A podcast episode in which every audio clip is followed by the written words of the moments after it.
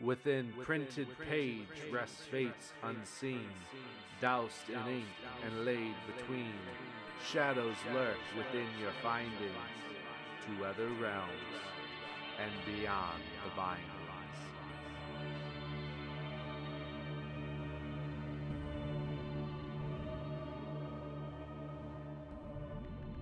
Welcome to another episode of Beyond the Bindings. I'm Max Lopez, and today we're going to do a holiday special, which I've never done before. Which I guess I've only been making the podcast for one Christmas so far, and I didn't do it last year, so this is the first time. And uh, I don't, I don't really assume I, I will be doing it again because this is really the only holiday themed book that I wanted to read. So unless I find another one. Um, I guess I could do Nosferatu. That would probably take a little while. But so the, today I'm going to be covering uh, Hogfather by Terry Pratchett, which was published in 1996 and is actually the 20th Discworld book. And if my calculations are correct, I've actually only read up until the seventh Discworld book, Pyramids, which. Uh, now that I think about it, hasn't even come out yet. I've made the episode, but it won't come out until January. I'm putting this one out early so it can come out on Christmas Day. This will also be one of the first episodes since the first episode where I covered Salem's Lot that the episode will be actually coming out in almost real time. It's Christmas Eve today, 2022, and I haven't decided if I'm going to put it out today or put it out tomorrow. I don't know. I might put it out today. Who knows? But so uh, I did The Hogfather. I've read it over the past couple of days. Uh, again, I'm skipping over uh, about 13 books in order to cover this one because, I, I, mean, if I keep reading these, maybe I would have to wait another year for this to seasonally be an appropriate book to read. But I decided that I would just jump ahead. Uh, at the beginning of at least the first couple Discworld books, Terry Pratchett has this little um, this little preface that says something along the lines of that the Discworld books don't need to actually be read in order, but um, they're they're best read linearly. Uh, but whatever book you have in your hand is the best place to start. So really, it doesn't really matter. There's a there was a few little bits that I think I didn't have the because although uh, it doesn't tell necessarily one linear story following one group of characters. Uh, the characters do come in and out. You do see a lot of reoccurring characters within Discworld books but they do kind of go on a timeline from what I've read on the internet. So you're never really going back in time. It's kind of moving forward in time while he continues the series. So I believe there were some things that I was I didn't have background knowledge on because I had had not read the 13 books between Pyramids and Hogfather.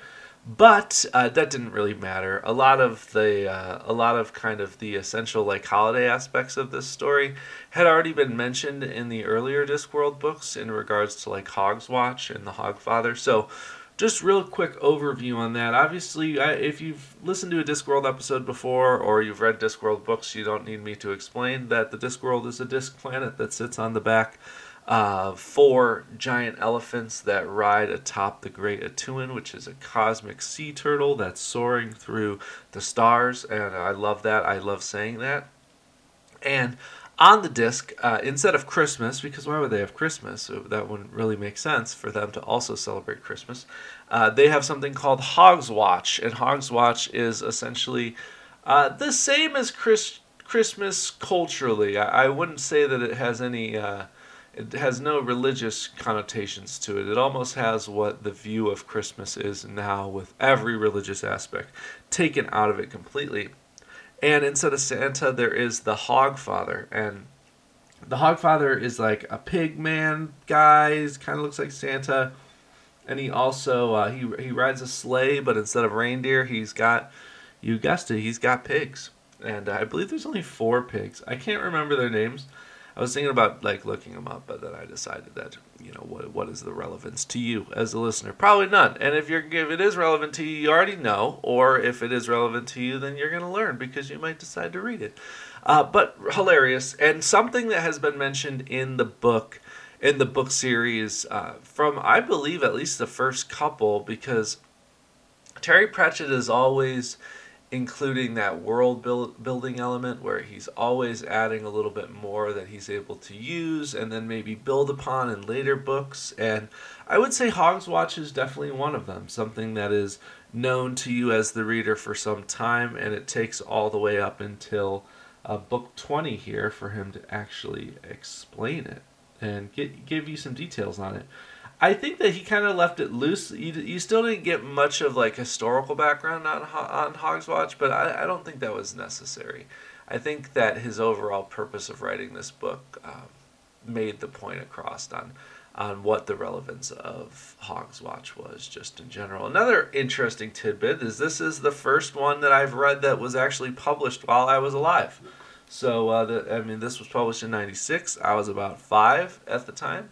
Um, there are lots of them that were published during my lifetime, but this is the first one that I have read that is published in my lifetime. So, Hogswatch is a celebration. The Hogfather is basically like Santa Claus. Now, basically, what happens at the beginning of this story is you're introduced to this group of characters who is hired to assassinate the Hogfather, and um, you get introduced to this character named Teatime, who is an assassin, but he definitely doesn't seem to have the agenda that you get across from most assassins, where they're more kind of like that soldier of fortune, fortune doing things for money, not really having much uh, morality revolving around taking other people's lives as long as it's for a paycheck.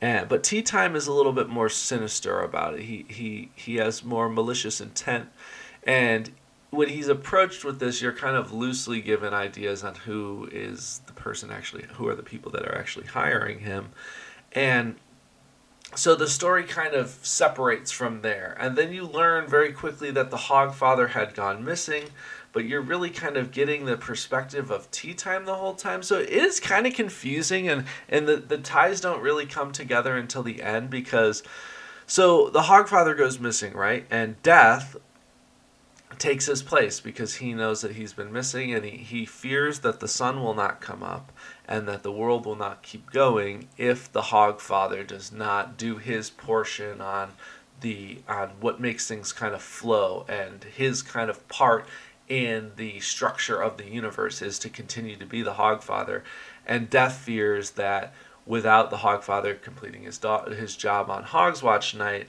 that he might actually cause kind of this um, this crumbling almost in like the fabric of of reality on the disc is at least my perceptions of it. And I, I feel that is certainly a fairly accurate um, presumption of the uh, what actually happened as always with Terry Pratchett stories, he does love to run you in a little loop and introduce to you to all sorts of characters. Some you need, some you don't need. Some are just purposely there to be funny, and others are there to confuse you. I, I mean, I'm not certain on that, but I think that he does use that um, as kind of a literary device to make the stories more interesting and keep you from figuring out what his kind of end game is once he finally ties that last knot at the very end. And I, I think he does a really nice job with that.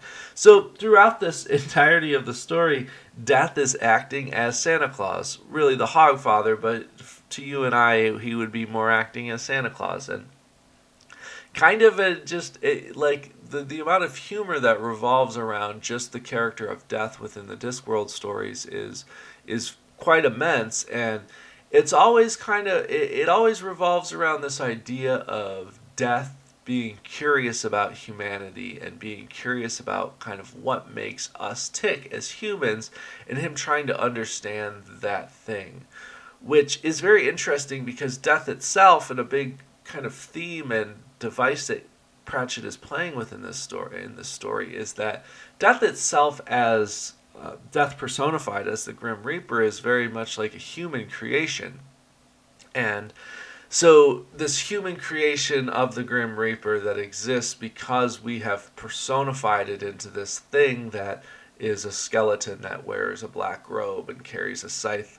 We personified him into that, and because of that, he kind of blips himself into existence and therefore exists, but also becomes very self aware of that concept of him being created by humans. So he is consistently seeking to understand humans, although he very much so does not understand most of them most things about them, especially when the complications in our consciousness kind of play a role in the stories. That's where he struggles the most to really get that full scope of an understanding of humanity. But he's consistently trying to understand it, and I think that as I've read more and more of these Discworld books, and most of them honestly have death as a character, whether he's in the forefront or the back. You know, if he's in the front or in the back of the story, doesn't really matter. Um, he's still kind of struggling with that and trying to learn more about humans just in general.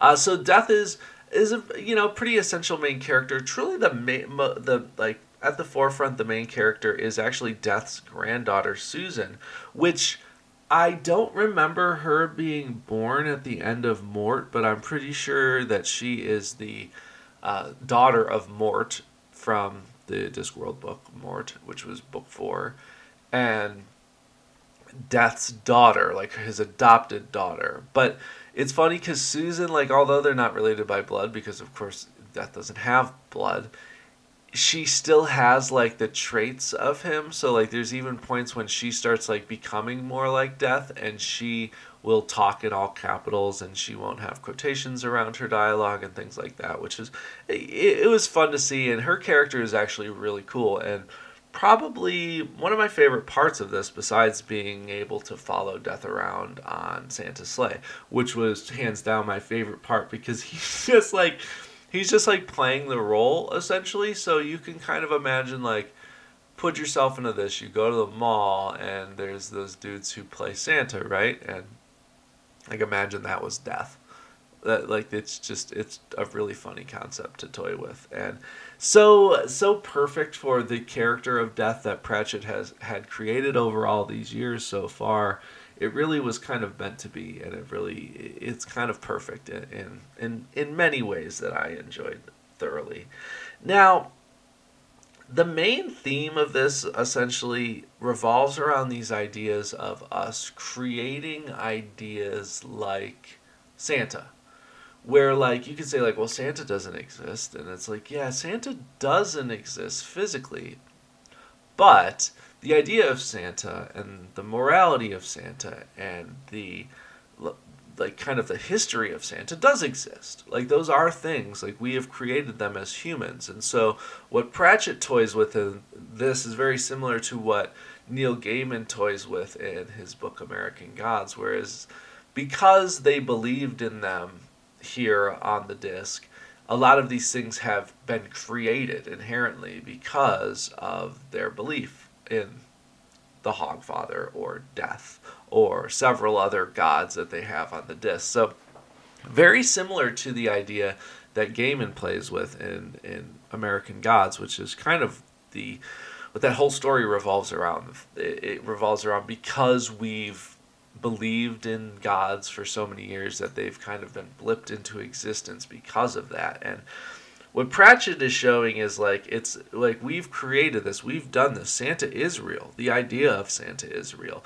The physical existence of him uh, is not, but the idea of it is. So don't t- discount what Santa is or what the Hogfather is and what that can do for us because you're saying it's not physically real. Now, on the disc, it's cool because he does personify these things and, and make them physical people or gods or, or whatever you might want to call them. So that is kind of the gist of the story is what he's trying to get at is that like why would you discredit discredit what the idea of these things can do to help us and instead focus so much attention on like why something is specifically real, why it specifically exists and it, it it's kind of like that that idea of like adults playing into like it depends on how you view Santa, I guess. Like if you teach your kids that Santa brings you expensive gifts and all these sorts of things and you're not really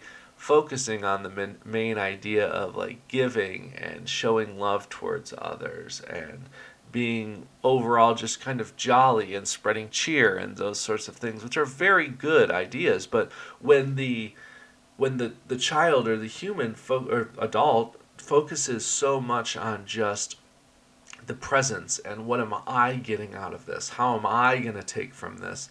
That's the point that um, that Pratchett I think is making is, is the focus of these holidays is all often stolen from the real ideas and, and sort of um, morals that we should be continuing to grow upon based with based on these holidays, which is kind of interesting, especially because like to be honest, like I, I'm not like I like the holidays. I'm not like I, it's not like my favorite time of the year. It's cold and you know it's like it's just kind of stressful, but I think that this book kind of allowed me to look at kind of the purpose of it and not be so like it's stupid that people tell their kids that Santa Claus is real. It's stupid that they, they give them these expensive gifts and say that they're from this man who came down your chimney.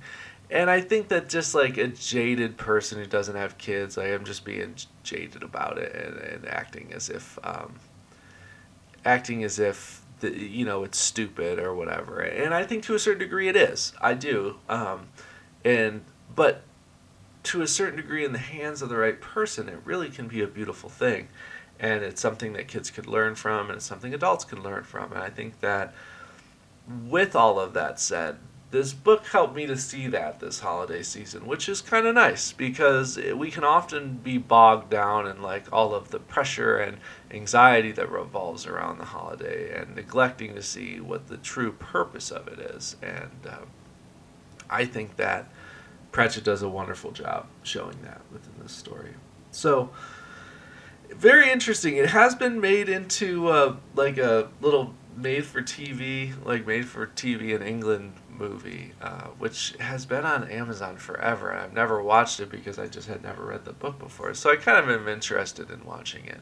Uh, also, kind of, I believe the first like actually theatrical release of it of a Discworld book will be coming out in January. It's about this cat. I haven't read it yet. Um, I forget what it's called, but it takes pl- it's the 26th book and it's actually the first one specifically written for children. So and it's got a pretty stacked cast of characters like david tennant who played uh, the doctor in doctor who.